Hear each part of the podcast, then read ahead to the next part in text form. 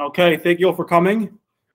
I like like I would like to start quickly with some brief housekeeping. Um, NRS Lunch Learn is now syndicated, so we are on Spotify, Google Music, Apple Music, podcast, this that. We're all over the world now. So um, I, will send it out via email. You can join whatever you want, listen whatever you want. Um, and I would like to hand over the floor to Avrumy Lax. He's in the student yeshiva here, and I hope you all enjoy. Thank you. Um, so this week is Parshas Yisro. So it's you know Jewish nation. We left Egypt. We're in the desert, kind of becoming a nation. We used to be just a bunch of individuals coming together. So Yisro Moshe, you know, Moshe's leading us, and Yisro Moshe's father-in-law comes along. And I think this is a real display of what Moshe is. His father-in-law comes along, the first consultant, and suddenly sees him, you know, holding court, everyone surrounding him, asking Moshe questions, and Yisro pops in his suggestion. Moshe just accepts it and actually incorporates it into his routine very calmly. That's like an impressive display of Moshe's character. Um, but what actually happened was is that Moshe was holding court, and there was no justices, there was no court system, there wasn't much. It was just everyone was coming to Moshe, and it was overwhelming, or at least appeared to be overwhelming to Yisro. So Yisro suggested, why don't we incorporate, you know, why don't we build a system where we have lower courts and upper courts, and everyone has to work your way to you, and this way we can maximize his time. And there's a Rashi in Devarim which indicates that this wasn't a bad suggestion. And Moshe, in fact, did this but Klal Yisrael and all the Jews should have shot back with, no, but we want to learn from you. We don't want to have, we want to be connected to you and not to, to everyone else. We don't want to have to work our way up. And this is, you know, really the first bureaucracy.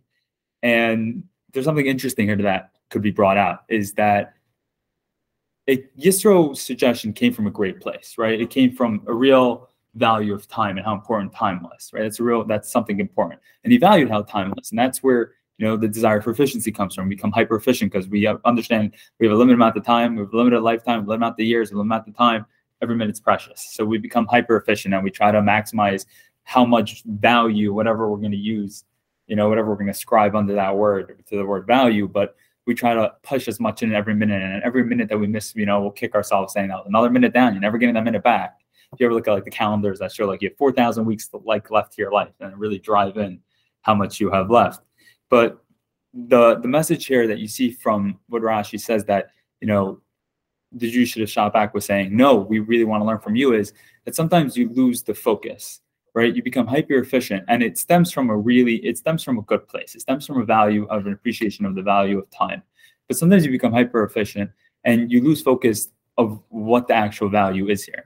The value of Moshe holding court and judging everyone wasn't just to get judged. It was to have some relationship with Moshe right? It was to get influenced by him. It was to be, you know, it was the intangibles. And sometimes in our, you know, in our chase for more time and more time and more value and trying to wring every minute for as much as it's worth, we, you know, we get this is cliche, but like the, you know, the journey is the is the destination, right? It's not about the destination, it's about the journey. And that's most of life as every, you know, you hit a goal and then there's the next goal. You're never done, right? So I think that's what the message that Rashi is bringing out here is that Yisrael lost that aspect, which is that yes, we you know we want to build a court system. we also have to appreciate that we have to not really want it. It should just be necessary to be more efficient, but we should really want that interaction with Moshe. We should really appreciate the value that we have in our common day, and not lose track of the minute to minute, you know, smaller things that really bring value to the day. And sometimes, you know, we'll be tempted to sacrifice them in pursuit of something bigger, but it's important to focus on those small things and appreciate what they bring to our life. Thank you. Oh, yeah message. Okay, thank you, Avrumy, and we'll see you next week. Take care, guys.